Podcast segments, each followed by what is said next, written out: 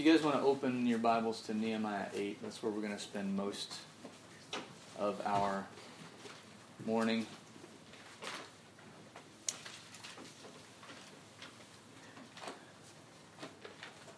James read for us a, a parable of the sower.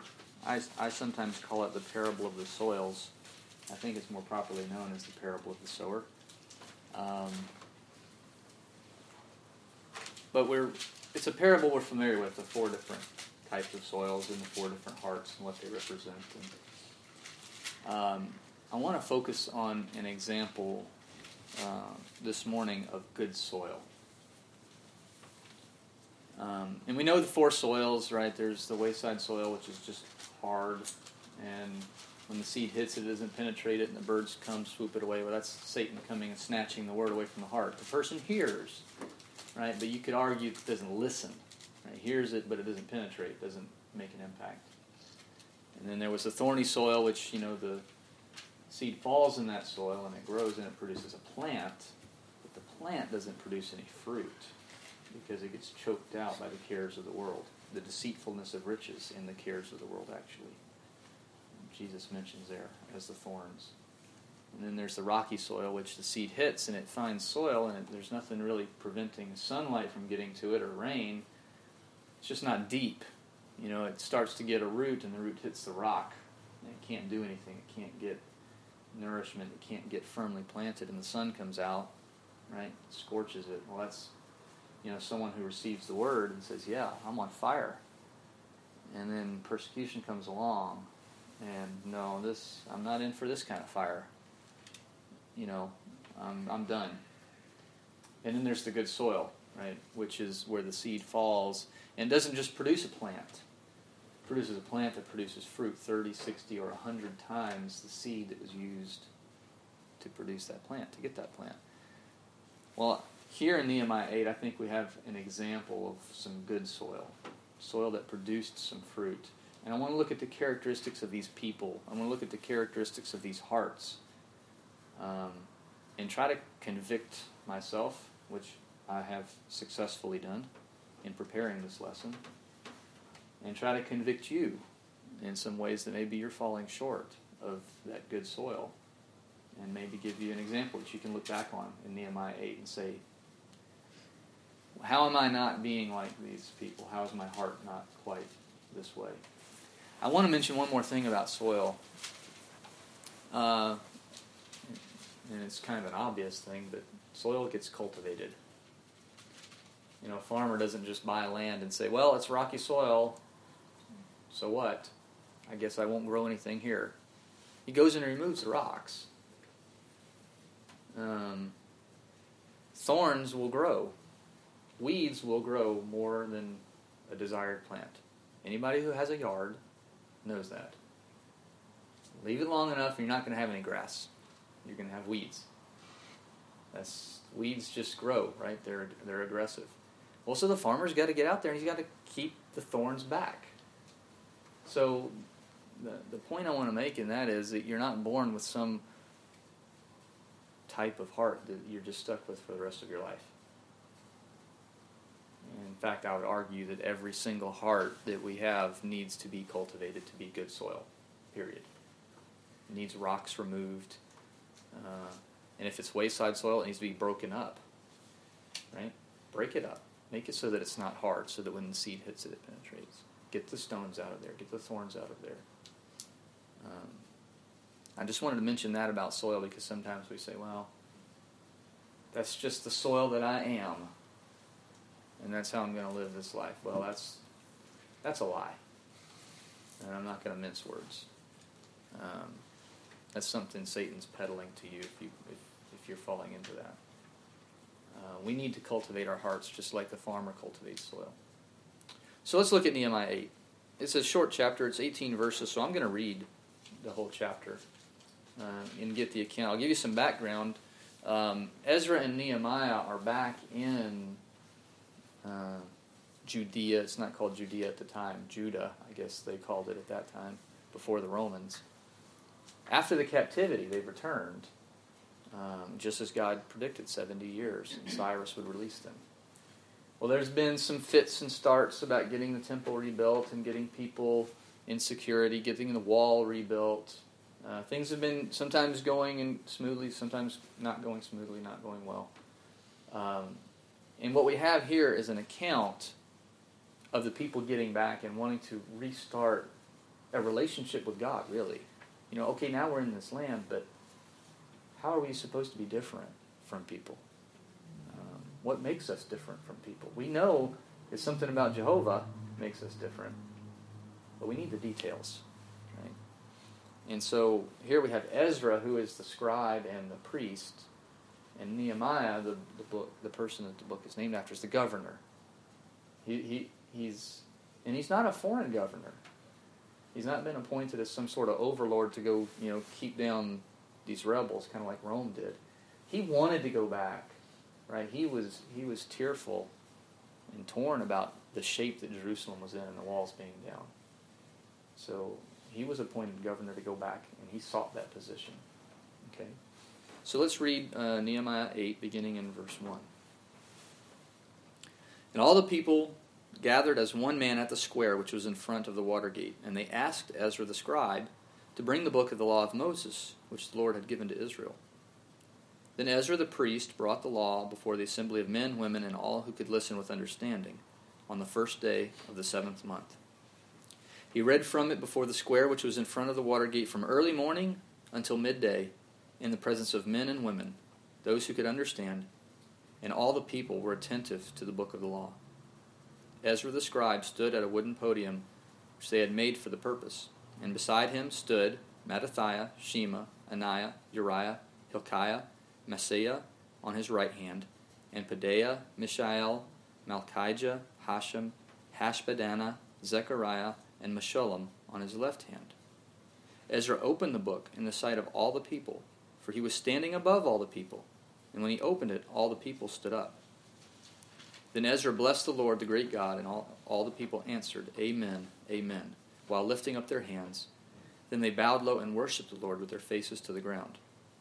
Also Jeshua, Bani, Sherebiah, Jamin, Akkub, Shabbatiah, Hodiah, Maaseiah, Kelita, Azariah, Jozabad, Hanan, Pelaiah, the Levites explained the law to the people, while the people remained in their place.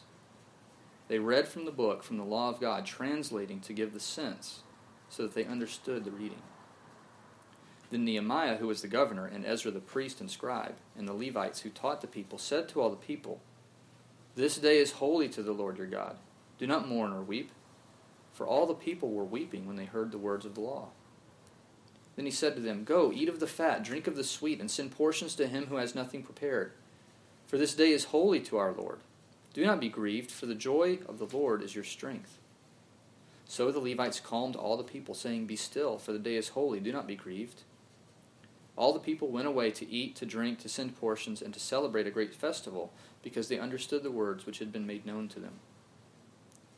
Then on the second day, the heads of the fathers' households of all the people, the priests, the Levites, were gathered to Ezra the scribe, that they might gain insight into the words of the law. They found written in the law how the Lord had commanded through Moses that the sons of Israel should live in booths during the feast of the seventh month. So they proclaimed and circulated a proclamation in all their cities and in Jerusalem, saying, Go out to the hills and bring olive branches and wild olive branches, myrtle branches, palm branches, and branches of other leafy trees to make booths, as it is written. So the people went out and brought them and made booths for themselves, each on his roof, and in their courts, and in the courts of the house of the God, in the house of God, and in the square at the water gate, and in the square at the gate of Ephraim the entire assembly of those who had returned from the captivity made booths and lived in them. The sons of Israel had indeed not done so from the days of Joshua the son of Nun to that day, and there was great rejoicing. He read from the book of the law of God daily, from the first day to the last day. And they celebrated the feast seven days, and on the eighth day there was a solemn assembly according to the ordinance.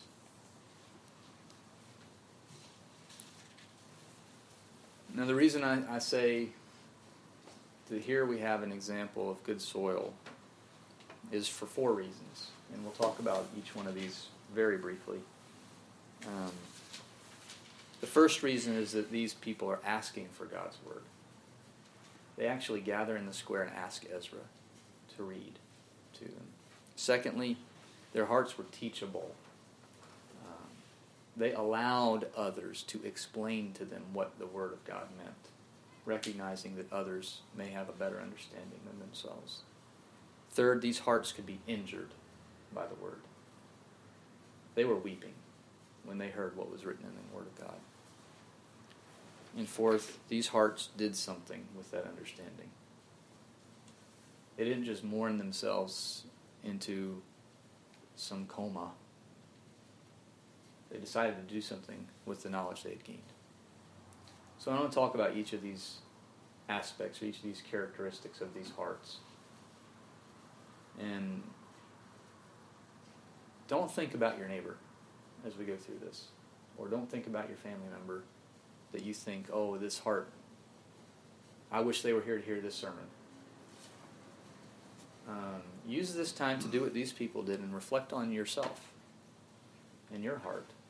And I will do the same. I'm not here thinking about your heart, I'm thinking about mine. Uh, so let's do that. So let's look right, right in verse 1. We get the first indication, right? As I mentioned earlier, these people were asking Ezra the scribe to bring the book of the law of Moses, which the Lord had given to Israel. They want to know what God has to say. If God delivered this to us, that means we value it. And not just we value it and say, yeah, put it in a, a nice shiny box and let's just keep it kind of protected. But I want to feast on this thing. I want to know what it says. He didn't give us an object, He gave us words. If He gave us words, He wants us to understand something, right? If He wanted you to eat, He would have given you food. If He wants you to understand, He's going to give you a message, right? These people understood that. God has delivered a message. So, what do you do with the message? Is you consume that message mentally, spiritually. They asked for that. I need to develop that attitude in my, my life more. Um, we had a lesson year. Well, it's not a lesson. It was kind of a weekend series with Barry Kercheval years ago, and he's he really made an impact in, in the way he described the Bible as you know like think about when you were dating somebody and you got a love letter from them. You know now it's you don't get letters now it's emails or something, right? But you got a letter in the mail, and maybe it had perfume spritzed on it or something, right? How you valued that piece of paper, and how, how many times did you read that letter? Right? How how careful did you treat that letter? Did you read it for you know any indications or hints? Well, maybe I want to get him or her some gift. Did they give me any hints in this letter to know what they might like or might not like, or what should I shy away from? He said, if you read the Bible that way, right? You'll have a better understanding of what God really intended because it's a love letter in the sense that He's showing us His love through through this message. And I think that idea is something I, I kind of have tried to cultivate in those intervening years, and I've done a poor job at it.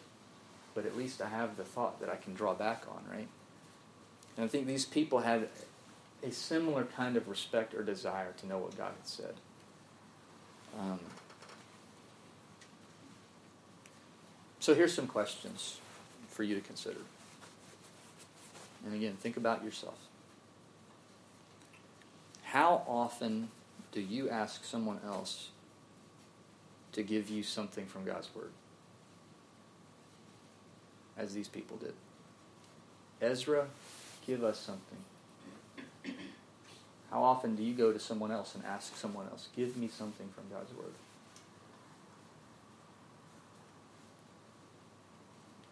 Is God's Word for you something that only applies sometimes? It guides my Sunday morning, but not my Sunday evening. Or it guides my whole Sunday, but it doesn't guide the other six days. Or maybe it even, if I'm a really good, good Christian, it guides my Wednesday nights and the gospel meeting nights, but it doesn't guide the days. Is God's word something that only applies on days or in certain hours? Or is it something like these people want to tell us how we need to change, tell us how we need to be? Um, do you want to know God's Word? Like you, you really have a drive for it because you know you need it? Or do you have to be force fed God's Word? Because the only nourishment you get is when somebody's trying to cram it down your throat and it's annoying you, which would annoy me. I don't want you force feeding me anything. I'm an adult. But if that's the only nourishment I'm getting from God's Word is when someone's force feeding me, I definitely don't have the attitude or the heart that these people had here in Nehemiah 8.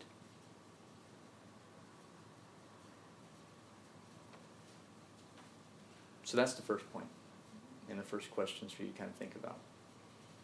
Second one is these hearts are teachable. Look in verses 7 and 8, and this is what I was referring to. These long list of names in verse 7, right? These, these Levites explained the law to the people while the people remained in their place. They read from the book, from the law of God, translating to give the sense so that they understood the reading. This is a huge obstacle for me. I don't know where it comes from, but somehow in my character, I'm built, or I've fashioned myself such that if sound hits my ears, I assume I've comprehended it completely. I don't take time to dwell on it, to think about it, to consider the implications. I just hear it and I say, yeah, I got it. I understand it. That is not the attitude we can have with the Word of God. And I think these people showed that. They stood in their place while it wasn't just read to them, but these Levites taught them and explained to them, right? Translating so they might get a sense of the word, a sense of the message.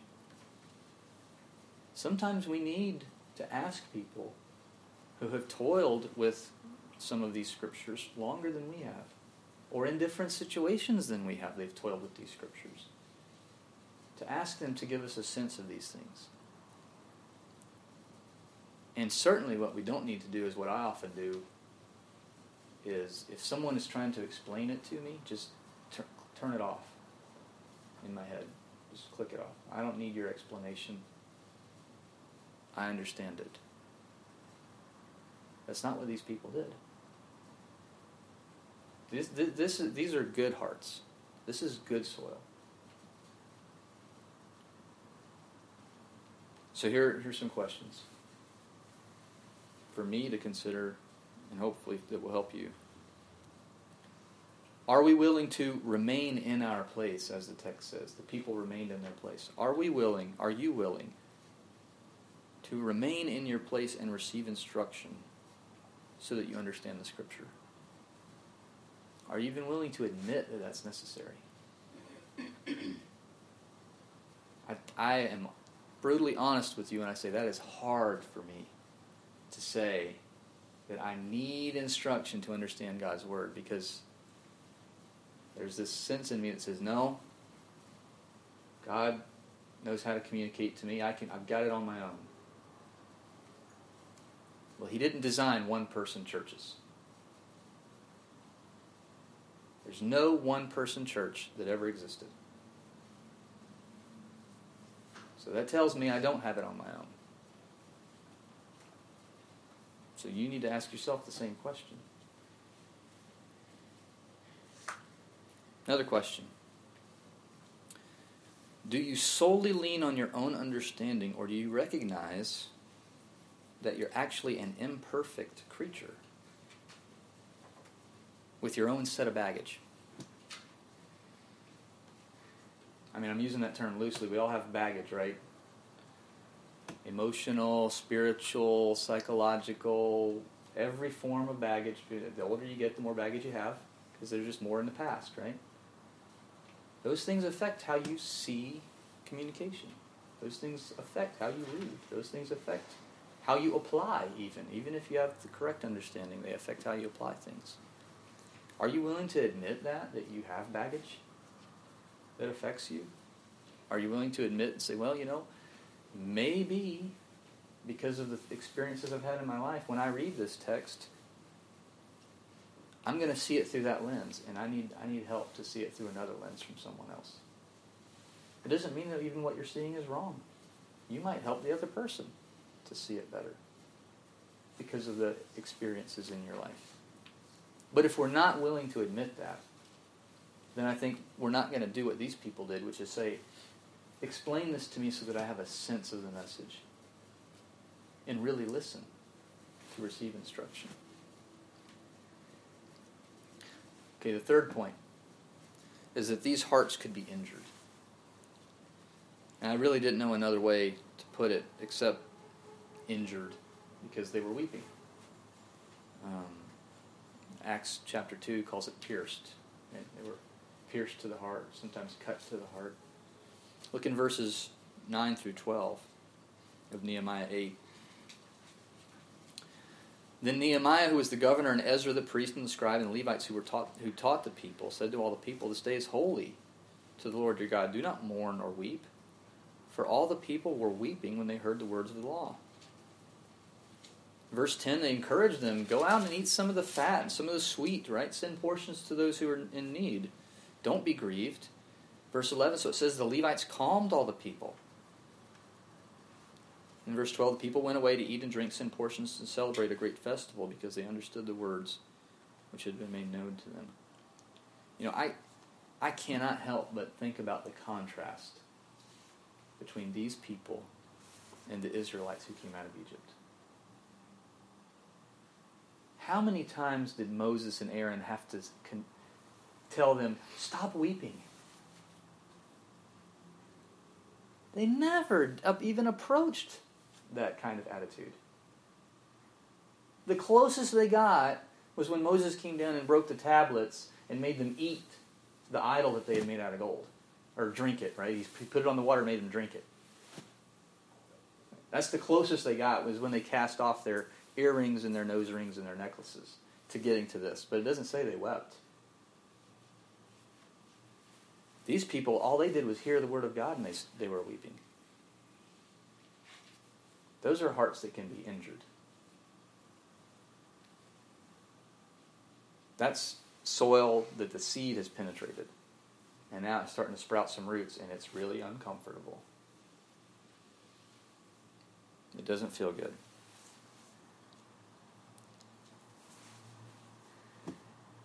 So, some questions to consider. How often do you read something in God's Word that actually brings you to tears about your condition before God?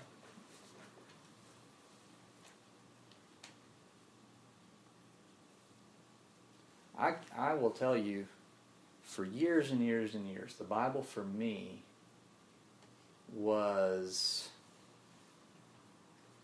a source to give me ammunition for debates.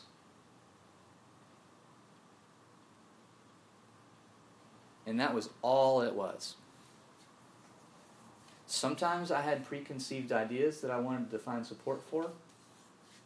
So I'd open up my manual and I would start looking for verses completely out of context to support my argument.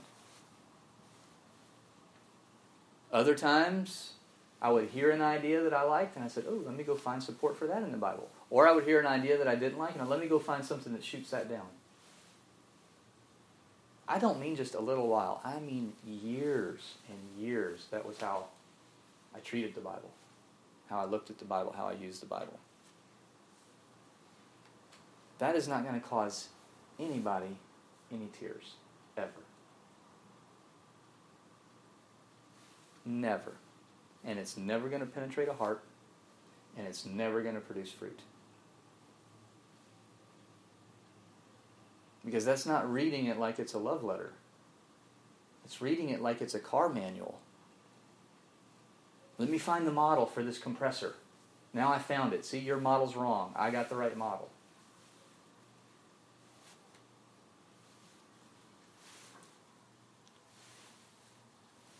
There should be times not every single day, maybe, Well, maybe sometimes every single day for a span. But there should be times where you read something in God's Word that makes you at least tearful. If not just weeping like these people were weeping. If that never happens, I would argue you do not understand your place before God.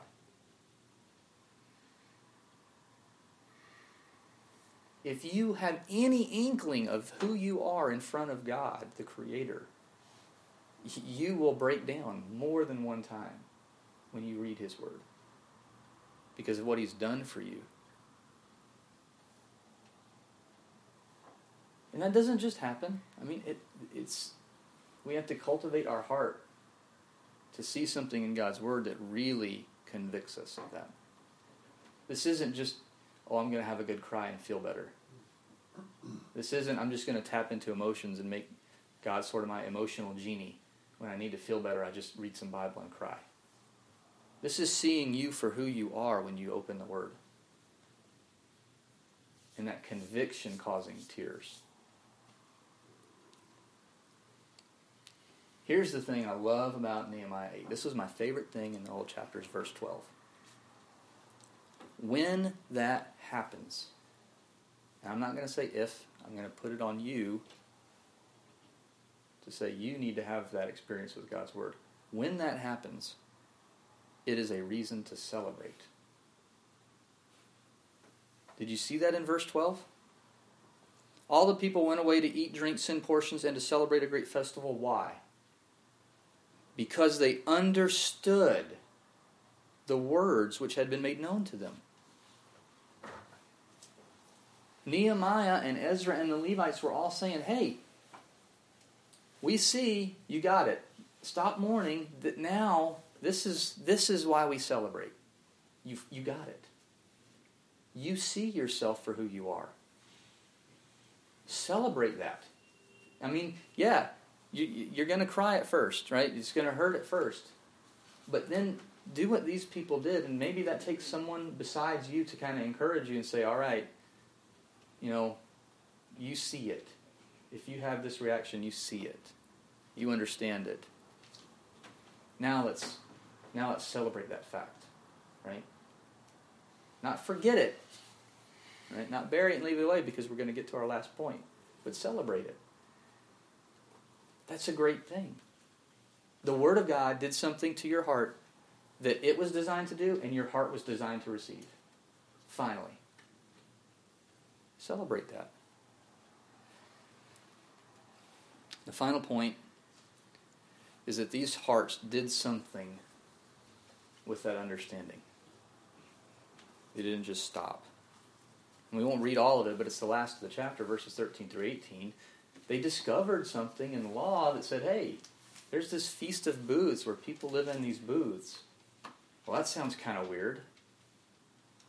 Got a house. Why don't I live in my house? Well, in the seventh month, there was this feast in the Word of God where the people went out to live in booths. And the reason was to remind them of the wilderness wandering. So we're going to do that. They sent a proclamation all over the place, all the cities, all through Jerusalem, everywhere the people lived, and said, we, it's in the Word of God. We're going to do this thing. Because we understand what we're reading. We understand that He delivered us, not just from Egypt now, but He's delivered us from captivity. And we're going to live in these booths. They didn't just mourn and throw their hands up in the air and say, I'm, I'm just bad soil. They changed their lives tangibly. They didn't just say, well, it hasn't been done since the time of Joshua. Did you see that? Did you notice that? There is not, it says that that Feast of Booths had not been celebrated like that since the time of Joshua. That's depressing.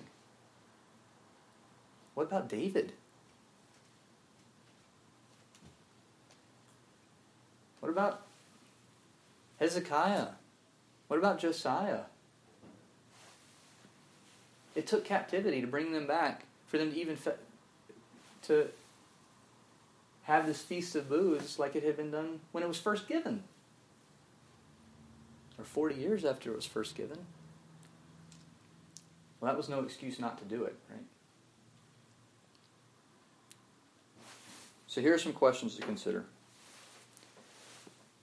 When was the last time you made a real, tangible change in your life from something that someone else taught you from Scripture? And I put that phrase in there for a reason. I think that requires humility. I'm not asking you to think about the last time you made a change from something you discovered in Scripture on your own. That's great. That needs to happen. That needs to happen more often, probably, than the other, because you need to be in the Word way more yourself than just what you hear someone else teaching you. So naturally, you're going to learn more things and change more things. What I'm asking is from the perspective of these people when was the last time you made a tangible change in your life from something you heard someone else teach you from Scripture? That takes humility. I'm telling you, again, that is one of my biggest problems. Well, Angela told me about it, but I kind of already knew it. Right? Well, yeah, I've I've been doing that in a way for years, Angela. I don't I don't need you to tell me about it. That's pride. That is dangerous. Here's another question. How much of your life, or how many of your actions and attitudes, could be described with the words at the end of this chapter? According to the ordinance.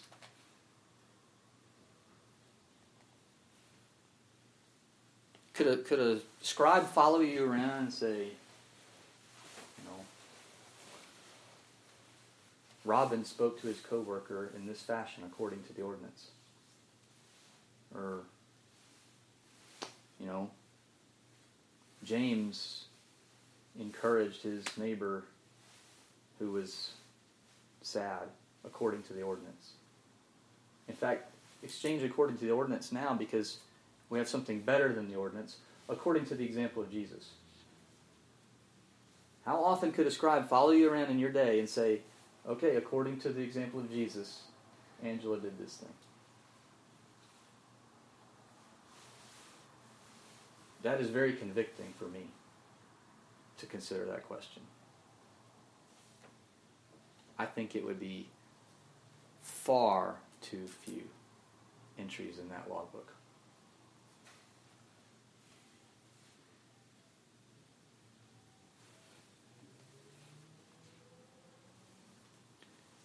the response these people had to the Word of God doesn't just happen. It's not natural. And I mean that in the literal sense, it's spiritual. It is not a natural thing for it to happen. But we need to develop that kind of attitude toward the Word. And I think for these characteristics that we see in these people, just in this one chapter, can help us have that attitude. We need to cultivate in our lives, in our hearts, a desire for God's Word at all times and in all circumstances. If I don't see how God applies to my driving, well, then I need to sit down with God's Word and say, all right, I'm going to get in here and I'm going to find out how I can have a scribe write down Richard drove in Atlanta according to the example of Jesus. I'm going to find something in there or I'm going to ask somebody, right? There's the humility part. I'm going to ask somebody, where can I use a passage that would help me be a better Christian when I drive? When I shop, when I eat, when I work? Am I, are you a boss, right? When I manage? Do you have a boss, right? When I serve? We need a desire for God's word to apply at all times. If we don't have that desire, it will never happen. We will not apply it in situations that we don't have the desire. We need to cultivate an expectation that we will learn something from God's Word through other people, not the opposite. I have cultivated in my heart an expectation that I will not learn from other people. That has to be undone.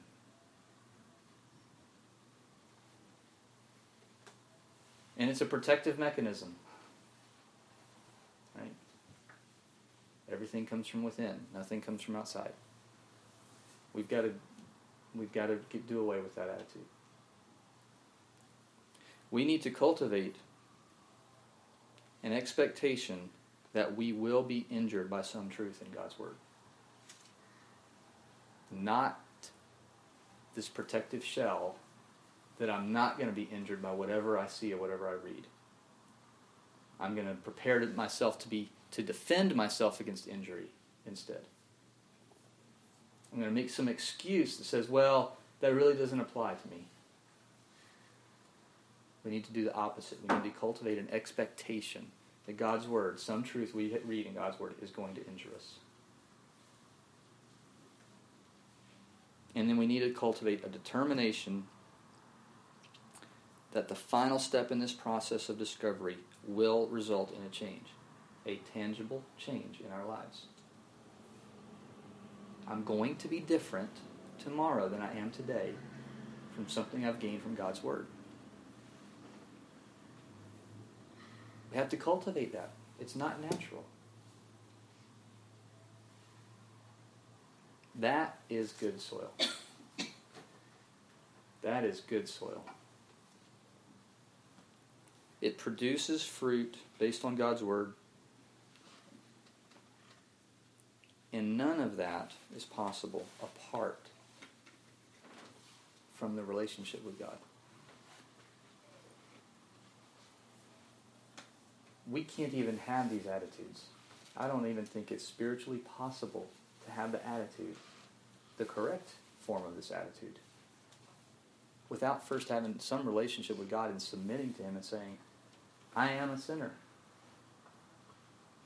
And the path that I need to walk is not within me, it is from you. That's the foundation of being able to cultivate these things. It's that relationship that provides a foundation for all of these things to take place. That's how it starts. If you need help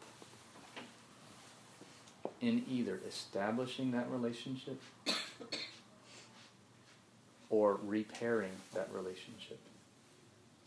In order for this to happen, you are surrounded by the people God has designed to help you do that. There is no church of one person. The reason we're here is to exhort and encourage one another to good works. If you need help cultivating that, just talk to anyone here or multiple people here. And we will be glad to help you. I'm going to sing a song now to encourage you to consider that.